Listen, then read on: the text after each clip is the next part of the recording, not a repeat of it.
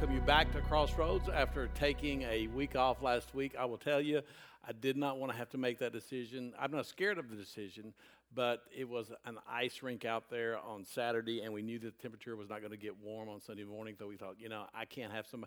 Being a guy that's fallen twice in the last six months, uh, I didn't want to make. I just want to make sure that none of you were going to fall and it be on my watch. So again, uh, we missed last week. We did post up a previous rebroadcast of another message so that we would have something but again, it was basically impossible for me to feel comfortable getting anybody here. So, again, welcome back. Again, we're always encouraged that people are joining us online. I noticed a while ago we had several people already online. So, we have people all over the country who really joined us. And it's hard to believe. Uh, we have a big contingent in Texas. We love those people. They've been so instrumental in helping us as a church, and they join us online every week. So, for every person that's joining us online, we welcome you. We also say, comment below, let us know where you're listening from, but also take it and share it from our Facebook page to yours, because again, the more people that we can get to hear the gospel of Jesus Christ, uh, it's just a win for everybody. So, again, thank you for joining us online, whether that's the audio or the video.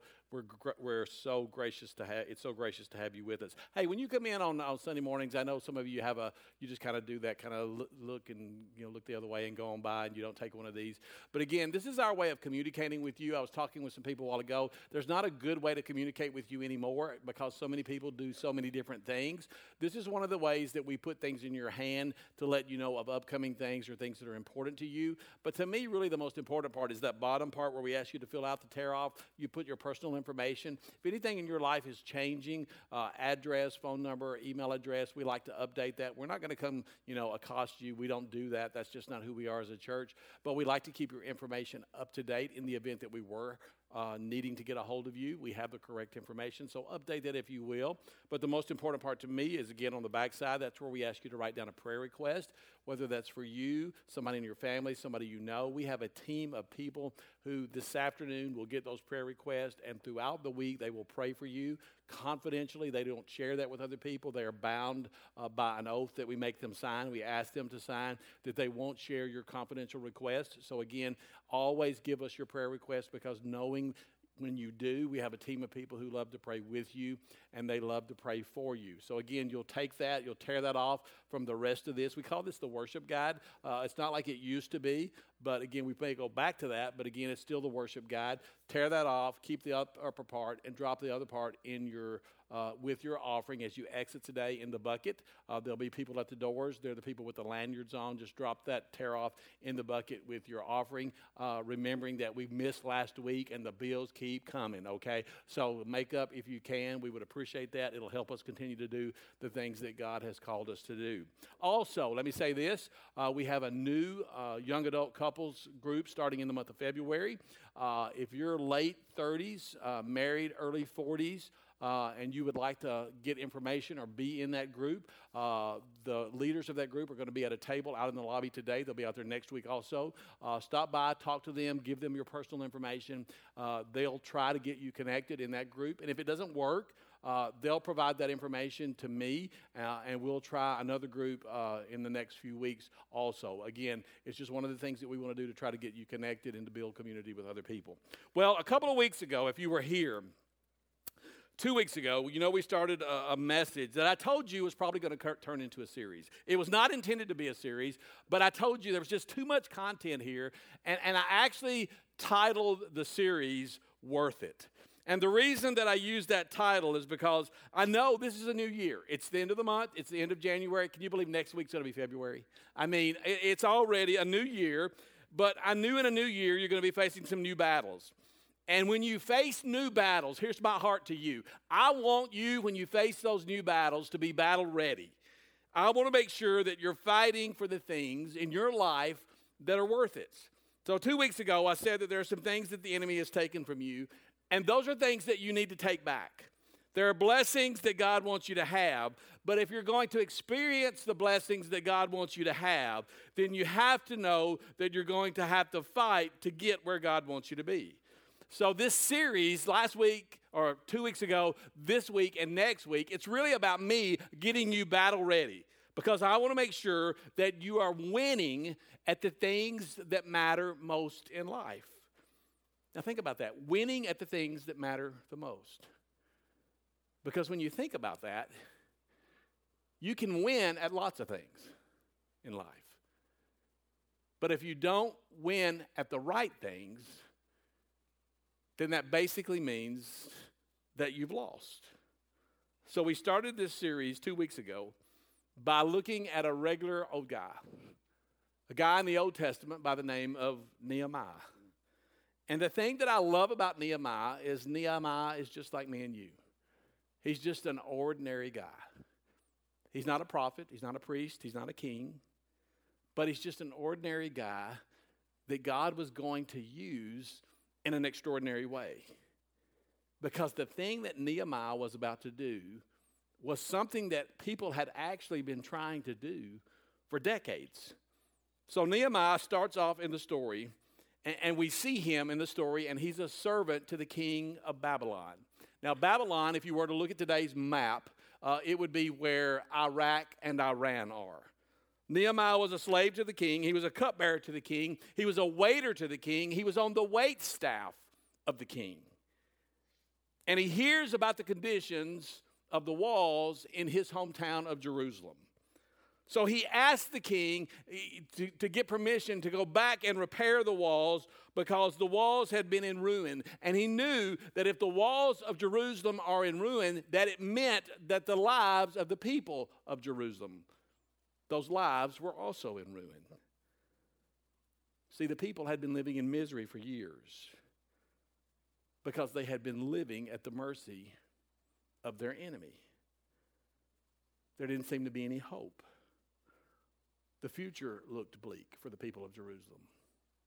And the temple, where the people would go to worship God, wasn't even functioning like the temple was supposed to function because the walls were down.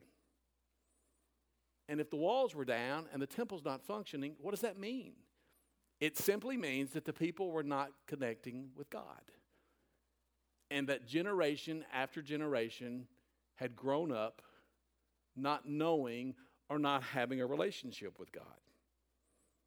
So when Nehemiah gets the, the, the, news of the condition of the walls in Jerusalem, it's something that he just kind of says, you know what, I just I, I can't stand it. I can't t- I can't take it anymore. And, and the thing that's really interesting, because most people don't teach this from this story, the condition of the walls was not his responsibility. The fact that the walls had been torn down and were in disrepair, were not, that was not Nehemiah's responsibility. He wasn't responsible for the condition of the walls, but he took responsibility for something that he wasn't even responsible for.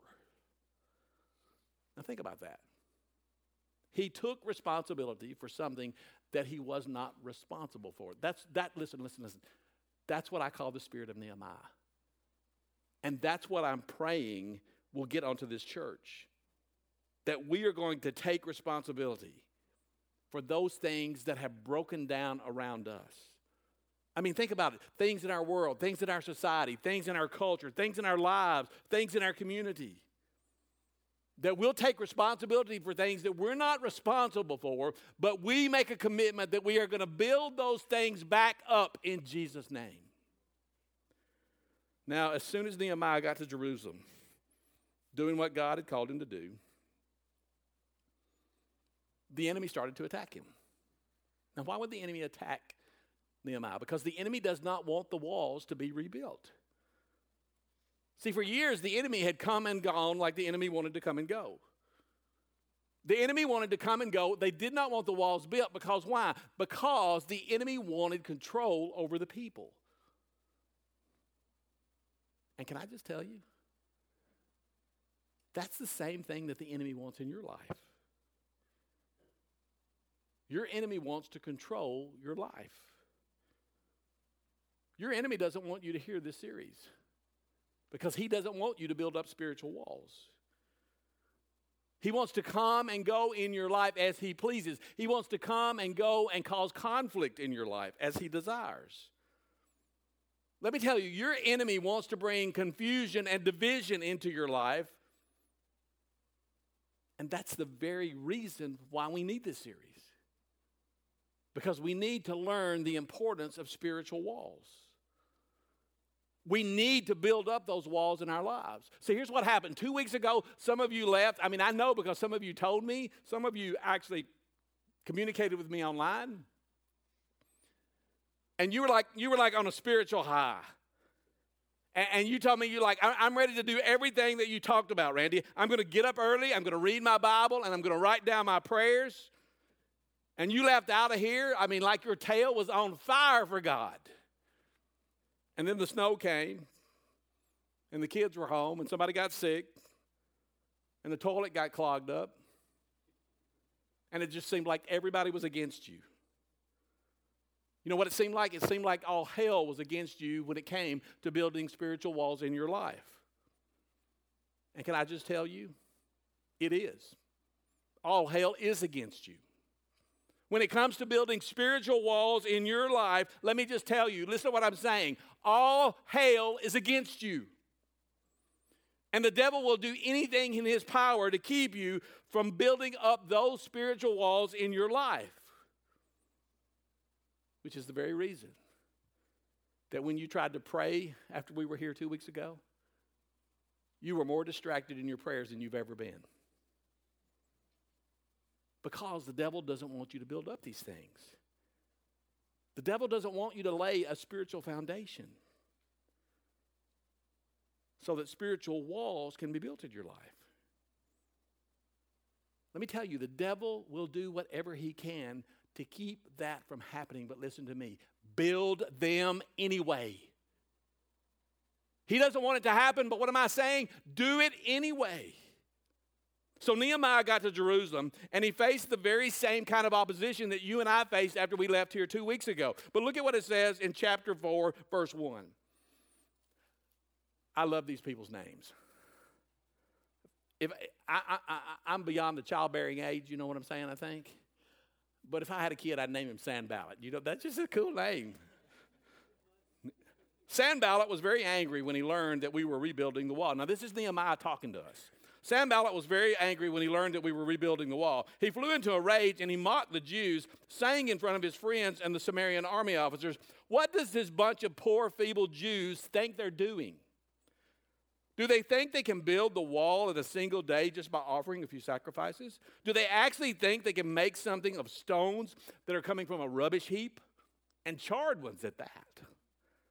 Tobiah, there's yet another name, the Ammonite, who was standing beside him, remarked, That stone wall would collapse if even a fox walked along the top of the wall. It's a four legged fox, not a two legged fox, okay? Some of you will get that tomorrow, okay? But do you hear it? I mean, do you hear it? Sanballat, Tobiah, and their friends are just mocking them. They're just trying to intimidate them. And that's the same thing that's going to happen to you when you're trying to do the thing that God has called you to do. You better expect the same battle, people. And some of you got that battle in the last two weeks. I mean, some of you actually walked out of here last week, uh, week before last, and, and, and again, you actually tried some of the things that we talked about two weeks ago. You actually tried to get the family together and try to have a little five minute devotion and pray with the family. And what did the family do? The family laughed at you. Some of you tried to do the right thing at work, and what happened? You got put down for doing the right thing. But here's the thing keep doing the right thing. It doesn't matter if somebody puts you down. Because if Nehemiah had listened to the voice of the enemy, he would not have stepped out and done the very thing that God had called him to do. Listen to me, people, listen. You can't let doubt take over. Because if you listen to the voice of the enemy, you will never step into your destiny. Did you hear me? If you listen to the voice of the enemy, you will never step into your destiny. So, my feeling this morning is that we've come together to put together a battle plan so that you can stand against the devil this week. Because I want you to understand me. You, you have an enemy. It's, it's not, let me tell you, you have an enemy. And it's not the guy in the red tights with the horns and the pitchfork. that sits on your shoulder, that's not him. The devil is real. And the devil is after your soul, the devil is after your marriage, the devil is after your family, the devil is after your kids. The devil wants to steal and kill and destroy. He wants to rob you of your joy. He wants to rob you of your peace of mind. And when we look in the Bible, that's where we find some different names for our enemy. Look at the Old Testament. In the Old Testament, we find the word Satan, which means adversary. Adversary means that the enemy is opposed to everything good and God in your life. He's opposed to everything good and everything God in your life. So when you're trying to build up something that's good and God in your life, then you can expect that the enemy is going to be there trying to oppose everything that you do because he's opposed to it all. That's the Old Testament. Then we go to the New Testament. Satan in the old, but it's devil in the New Testament. Devil means accuser. He comes to accuse you. He comes to remind you of all the places that you have been in your past, like you don't already know, right? I can tell you almost everything bad I have done in my past. I don't need somebody to remind me. But he's the accuser and he comes to remind me of all the things that I've done in my past. Now, can I just tell you something? Time out, time out, time out, time out. Anytime the devil comes to a, remind you of your past, can I just tell you this? This is something you probably don't know. If he comes to remind you of your past, you know what that means? He's running out of new material.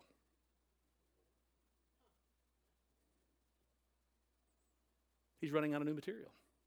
But here's the thing, and you've heard this before when he comes and reminds me of my past, I just remind him of his future. Because it's a table match and he is going down. Smell what Randy is cooking. You know what I mean? He's going down. That's what the story tells me. So the enemy comes after Nehemiah, and not just once, but day after day after day, even after the wall has been built. So, th- this is the scripture that I really want us to look at today. It's actually Nehemiah chapter 6, verse 1. And here's what it says Look what it says Sanballat, Tobiah, Geshem the Arab, and the rest of our enemies found out that I had finished building the wall, and there were no, now look at this, no gaps that remained. Though we had not yet set up the doors in the gates. Now, can I just tell, can I just tell you this? Didn't even tell the first service this. You can build walls, and if you leave gaps, the enemy will still get in.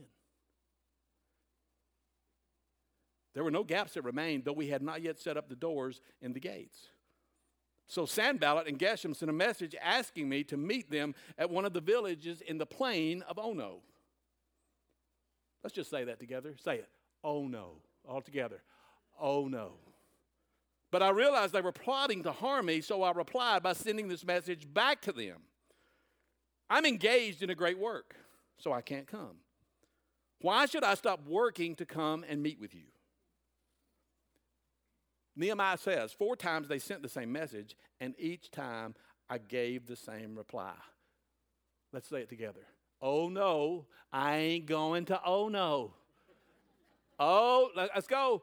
Oh no, I ain't going to oh no. Turn to somebody next to you and say, Oh no, I ain't going to oh no. We ain't going to oh no. Turn to get up, go tell somebody, Oh no, I ain't going to oh no. Four times Nehemiah got an invitation from the enemy. And let me just say this morning, I'm, I'm, I'm, I'm, I'm, I'm about to get Pentecostal up here. You know what I'm saying? Four times he got an invitation. We all get invitations. I got an invitation in the mail several months ago. This is a, uh, an invitation to my latest granddaughter's first birthday. I mean, we all get invitations. They come, you know, in the mail. They come via email. They come via text message. But but what's really interesting is usually when you get a text or a, an invitation on a card like this, there'll be something down at the very bottom that says, please RSVP. What does that mean? reply, respond. You need to respond to the, to the invitation. If you get an invitation, you're supposed to respond. So here's the question I have for you this morning based on the scripture and the story that we're looking at. Look at the screen behind me. What do you do when you get an invitation from the enemy? What do you do? When he sends you an invitation to, to, to, step down from everything you are building, what do you do? Because let me tell you, you're going you're to get an invitation. And can I just be honest with you? Because of this message, you're probably going to get an invitation before the day is over. But I want to help you know how to respond when the devil sends you an invitation. What do you do when the devil invites you to step aside? Here's what Nehemiah had happen. We just read it. The enemy, the enemy said, come, come over here where we can talk. Isn't that the way the enemy always starts? Just come over here so we can talk. We, we, just, we just want to talk about it. I mean, the enemy comes to us and it always seems to, call, to start with a conversation, doesn't it? Go back to Genesis chapter 3. It all started with a conversation long before Eve ever did anything. Why does the enemy start with a conversation? He starts with a conversation so he can fill your mind with messed up thinking. So I was really thinking about today and how we should approach it. And how is it that you and I are going to respond when we get one of these invitations? Because you see, the devil can tempt you. Listen, listen. The devil can tempt you. But do you realize the devil can't make you do anything? He can tempt you, but he can't make you do anything. If the Spirit of God is inside of you, he can tempt you, but he can't make you do anything. Do you remember that phrase? The devil made me do it. Anybody remember that? Oh, the devil made me do it. That's not true. It was you. You're the one who drove to Crumbl Cookie. You're the one who bought all four of those crumble cookies. And you're the one who ate all four of those crumble cookies. The devil didn't drive your car. The devil didn't use your credit card. It was you. Because the devil can't make you do anything. So let me give you a couple of things that will help you. Here's the first thing Temptation is not a sin. Being tempted is not a sin. Just because you've been tempted doesn't mean you have sinned. I mean, think about it. Jesus was tempted, yet he lived his life and he never sinned. So here's the thing you get that lustful thought in your mind, you know what you have to do? You have to take that thought captive. Temptation isn't a sin, but I'm going to give you something here that you may not have realized. Temptation is not a sin, but temptation is a battle cry to let you know that you're going to have to fight. Temptation is just something that's warning you. I'm getting tempted. I'm getting tempted to look at her. I'm getting tempted to look at that. I'm getting tempted to eat that. I'm getting tempted to say that. Tempted, being tempted is just a battle cry to let you know you got to rise up in your spirit, man, and you got to fight. Look at what Paul says in 1 Corinthians chapter 10. He says this The temptations in your life are no different from what other people experience. These over here are no different from these over here. And God is faithful. He will not allow the temptation to be more than you can stand. When you are tempted, He will show you a way out so that you can endure. Anytime you're tempted, there's always going to be a way out. So the promise here is that there is no temptation that is going to be more in your life than you could handle. And some of you are saying, that's not true, Randy. I, I, am telling you, it's not true. It feels like it's more than I can handle. And you know why it feels like a temptation is more than you can handle? It's because you're trying to handle it. It feels like more than you can handle because you're in your own power are trying to handle it. You're trying to do it through your own willpower. But willpower is just like muscles. And muscles grow weary. I mean, think about it. I mean, look at this. Go to the gym, work out those muscles. You work out those, you know, you got arm day, chest day, leg day. I mean, think about it. Leg day, you go, you're doing all the leg exercises, and eventually the legs give out because why? Those muscles get weary. They get weary because my willpower is gone. I mean, I just don't have it in me anymore. It's the same reason why I can go through an entire day. I can eat right for breakfast. I can eat right for lunch. I can eat right for dinner. But then I open the pantry after dinner and I can eat everything on the shelf. Amen? It's because my willpower is gone. The point I am making is that you have to have more than willpower, you need Holy Spirit power because you can't do it on your own. Which leads us to the next thing. Here's the next thing you're not as strong as you think you are. See, I love these people, these, these good Christian people who say, you know what, I would never, I can't believe Randy did that. I would never do that. Don't you know those people, you know? I mean, it's like church Karen, you know. I would never do that. Well, let me tell you, you need to read the verse right before what we read just a moment ago. Look, look, look at what it says. Here's what it says Watch yourself. The person who thinks that he can stand against sin had better watch that he does not fall into sin. Why would it say that? Look at, look at that. Why would it say that? Because you're not as strong as you think you are. Does anybody remember David? The Bible, the scripture, tells us that David was a man after God's own heart, yet he committed adultery with Bathsheba and then had her husband murdered. What does that tell me? I better be on alert. Look at what it says, 1 Peter 5, verse 8. Stay alert. Watch out for your great enemy, the devil. He prowls around like a lion, looking for somebody to devour. I was I, I follow something on social media called uh, Nature is Metal. I think that's what it's called. It's it's all animal attacks. I mean, like in the wild, in the bush. Another day I was watching and I saw this lion walking beside the water and there was an alligator. He grabbed that alligator by the nape of his neck and just killed him. That's the way the, the devil is. You need to understand your enemy, the devil, Satan, whatever you want to call him, he is no different. He is as deadly and he is looking to take you out. So you better be watching out. And you better be alert. Look at James chapter 4 verse 7.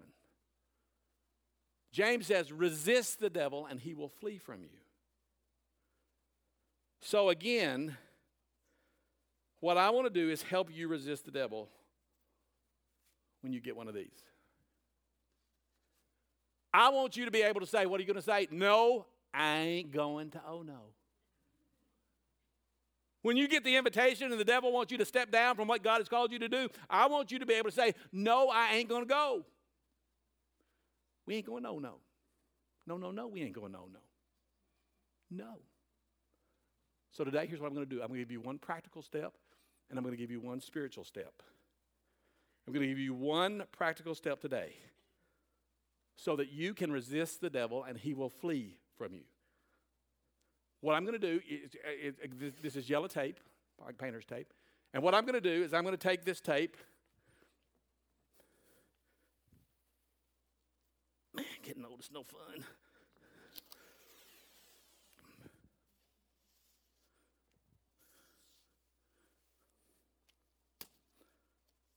I'm going to make a line.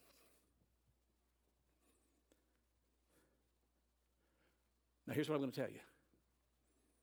Everything on that side of the line, can you kind of see the line right here? It's just right here in front of me. Everything in front of, uh, everything on that side of the line, on the north side of the line, is sin. Everything.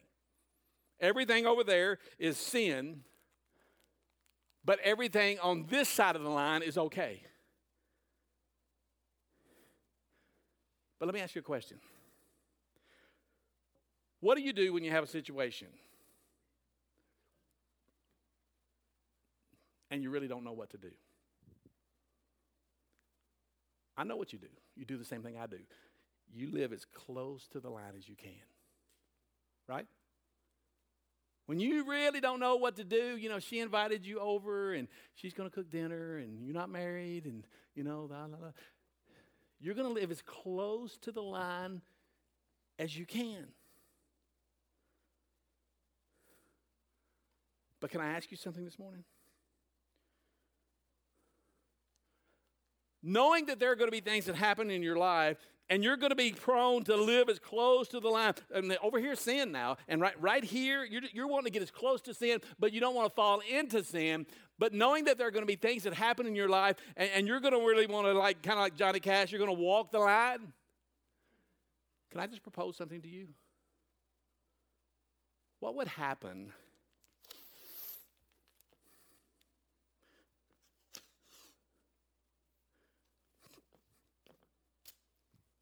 if we move the line? What if we, move, what if we just move the line back? What, what, if, what if we know those things are going to happen and we say, you know what, I'm just going to move the line? So what we do is we've got, we've got, to, we've got to move the, the line so, that's sin over there. That's the first line. This is, we got to move the line so far back from sin that if you step over your line, you're not even close to sin. Come on now. You've moved the line so far back that you're not even close to sin. Well, we, we, we, just, we just wanted to go parking. Do they still do that? That's what we did. You know, down those gravel roads. We're not going to do anything. We just, we just need to be together and spend some time together. And it's just going to be kissing, you know. Uh, think you need to move your line.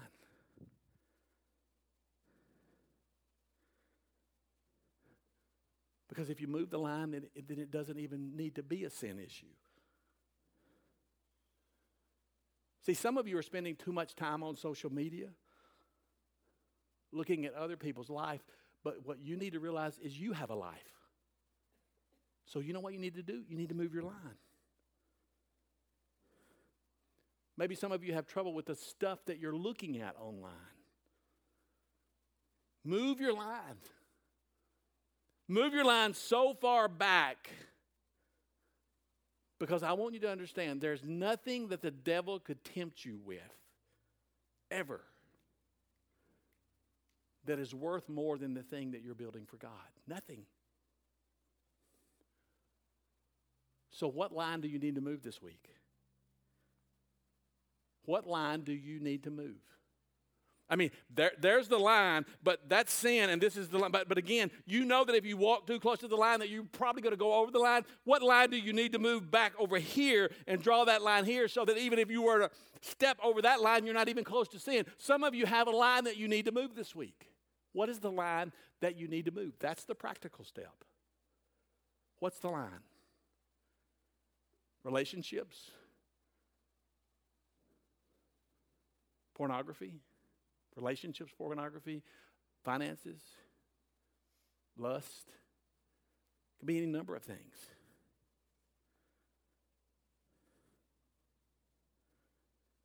That's the practical step. Now, here's the spiritual step. And if you have forgotten everything that we have talked about up until this point, that's okay. Don't miss this. Because you see, I can look back at my own life and tell you that for too long I have tried to do things under my own power, my own willpower. But if there's anything I need you to know, it's this depend on the power of the Holy Spirit. You have to rely, you have to lean on, you have to hold on to the power of the Holy Spirit. Because this, listen to me this morning. Aside from salvation, listen, listen, listen. Aside from salvation, the gift of the Holy Spirit is the greatest gift you'll ever receive. It's the greatest gift you'll ever have. It's the power that raised Christ from the dead. That power is inside of you. The power that busted open that tomb on Easter morning, it lives right here. Which means that you and I are not trying to resist the devil on our own.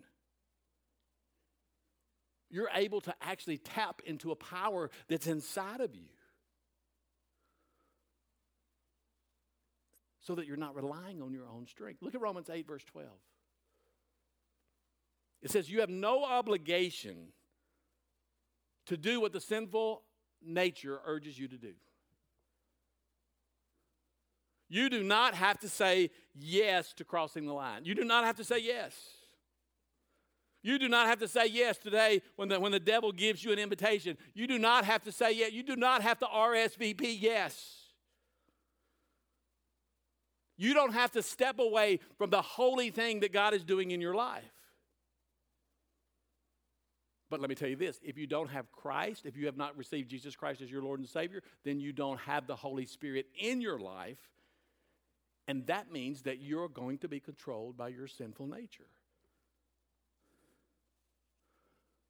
But once you invite the Holy Spirit in your life, and He fills you with His power and His presence, then you're no longer held captive by those things that you may want to do. You can RSVP. No. No, I'm not going. No, no. No, no, no. No, oh, no. Look at that verse again, Romans 8, verse 12. I want you to look at it again. You have no obligation to do what your sinful nature urges you to do. You might want to do it, they might want to do it. There might be the urge to merge, but you have no obligation to do it. Look at what that verse goes on to say. You have no obligation to do what your sinful nature urges you to do, for if you live by its dictates, you will die.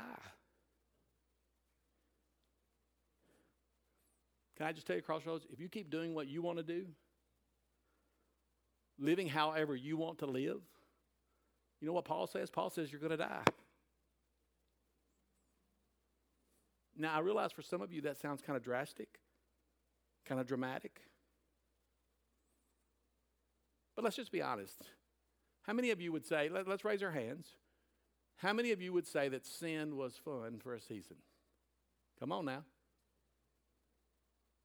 Now, for those that don't raise their hands, you're either lying or you don't know how to do it right. You know what I'm saying? the Bible says that sin is fun for a season. The Bible tells us that sin is pleasurable for a season, but it also says that that season will end, and when it ends, that season will end in death. Because sin thrills and then it kills. Ask anybody who's addicted to something. They'll tell you that when they started whatever it was, it was fun. But they got so addicted that it destroyed their life. Their relationships are destroyed. Now they don't know how to break free. They were told that there was freedom in what they started doing, but now they're bound in chains. You can't just do what your sinful nature wants you to do. Because, like Paul says, it will lead to destruction. So we have to depend on the power of the Holy Spirit. The question is if we have to depend on the Holy Spirit and the power of the Holy Spirit, how do we do that? Well, I think Paul gives us insight in being able to do that. Look at what he says, Galatians 5, verse 16. Because I believe there's hope. He says, But I can say, but I say, walk habitually in the Spirit. Seek Him and be responsive to His guidance. And then you will certainly not carry out the desire of the sinful nature, which responds impulsively without regard for God and his precepts. What is, what is Paul saying here? Paul is saying, make it a habit to walk in the Spirit. Make it a habit to hear the voice of God. You need to make it a habit to hear those little promptings. Because those little promptings, that's the Holy Spirit. That's the voice of the Holy Spirit when you have the Holy Spirit in your life. I mean, think about habits. What was the first thing that you did this morning when you got up? You know what the first thing I do every morning when I get up? I'm out of bed, into the, into the bathroom, and the first thing I do is brush my teeth. Do you know what? I didn't even have to think about what it was going to take to brush my teeth because I do it all the time. It's a habit. I do it two or three times a day. It's a habit. I mean, think about habits. What if you made it a habit to talk to the Holy Spirit two or three times a day? What if you just took the time to ask the Holy Spirit to speak to you? Because here's the thing if you do that, then you're going to learn to walk habitually in the Spirit. And let me tell you, when you walk habitually in the Spirit, the spirit man gets stronger. I mean, think about it this way what you feed grows, and what you starve dies. So if you keep feeding your sinful nature, your sinful nature is going to keep growing. But if you starve your sinful nature, it dies. And if you feed your, if you feed your spirit man, and you pray and you get into God's Word and you walk habitually, then you're going to be just like Nehemiah. And you're going to respond to that invitation oh no, I ain't going to oh no. But look at what Nehemiah goes on to say, the last verse, chapter 6, verse 3. I'm doing a great work. Why should I stop to come down and talk with you.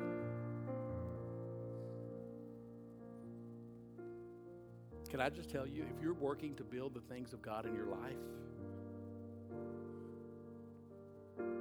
you're doing a great work. You're doing a great work to build up the things of God in your life. If you're trying to get your family centered back around the things of God, that's a great work. And let me tell you, it's not just a great work, it's a holy work If you're trying to learn and read, let me tell you, we had somebody in the first service who left out of here, and the last thing that they said is, I need a Bible. If you're trying to learn and read the Bible, that's a holy work. That's a great work. Everything in your life that you're doing to build up spiritual walls in your life, you just need to hear me say from Randy Cook to your ears, it's a great work.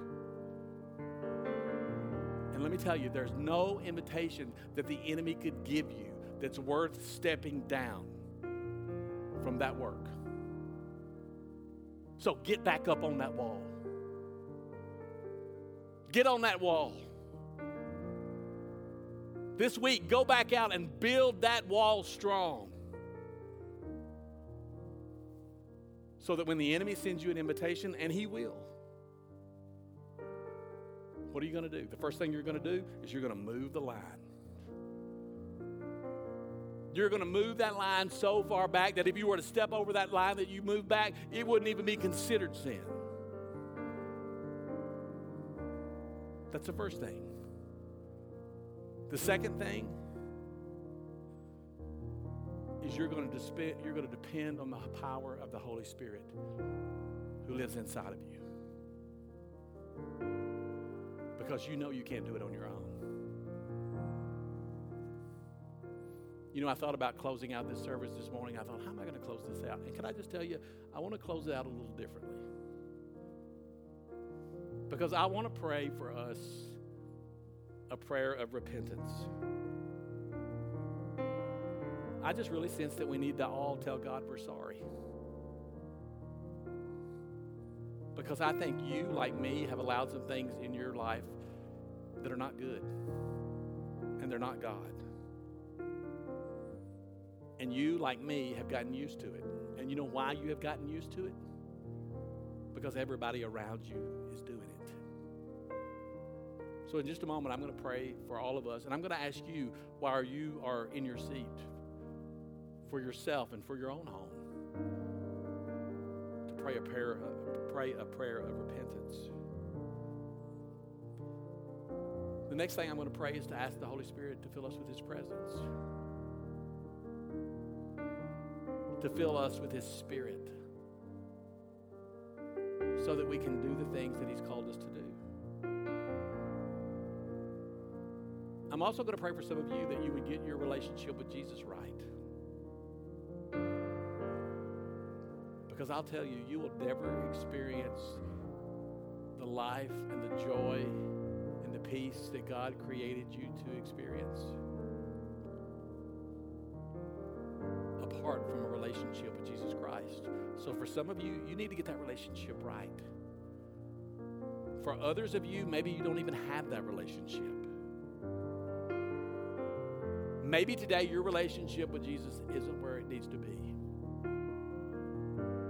So I'm going to pray for you too.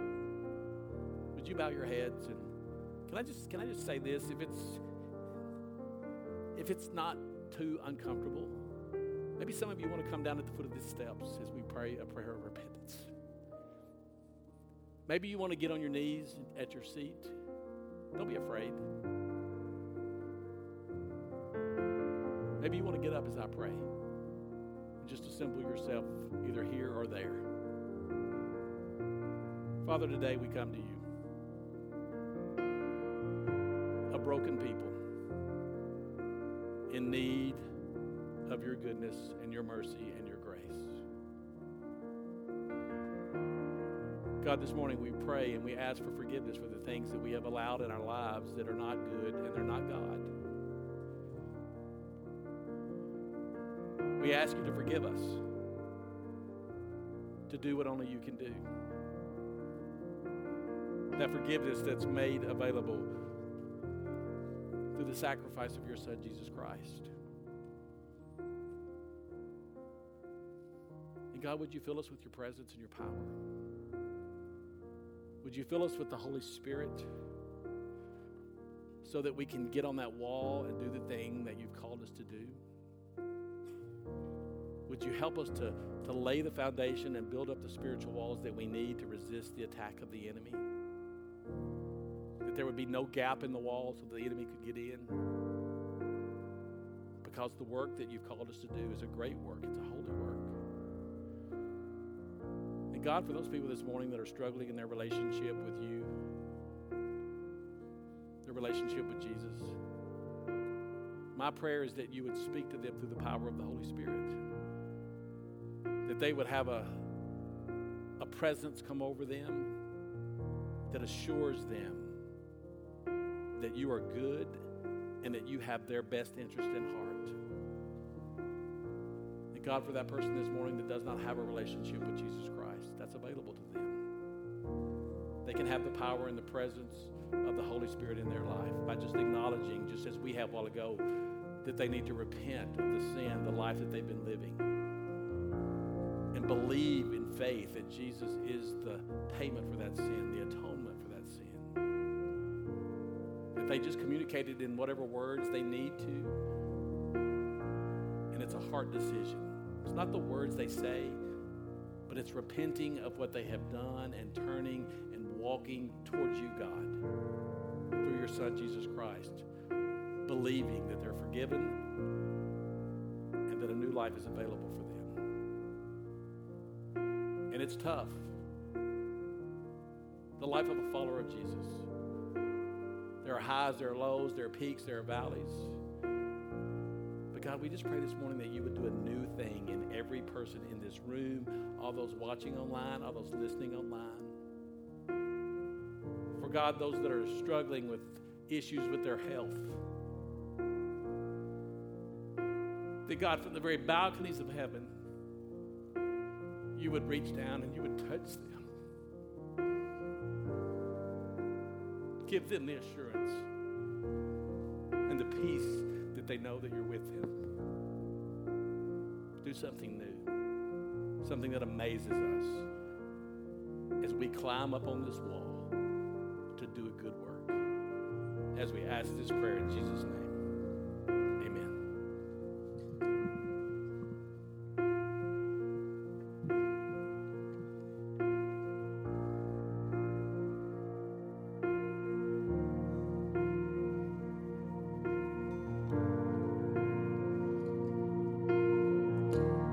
You stand and sing with us? In the crushing, in the pressing, you are making new wine. In the soil, I now surrender. You are breaking new ground. So I yield to you and to your careful hand. When I trust you, I don't need to understand. Make me your vessel. Make me your vessel. Make me an offering. Make me whatever you want me to be. Lord, I came but all you have given me. Jesus, bring new wine out of me.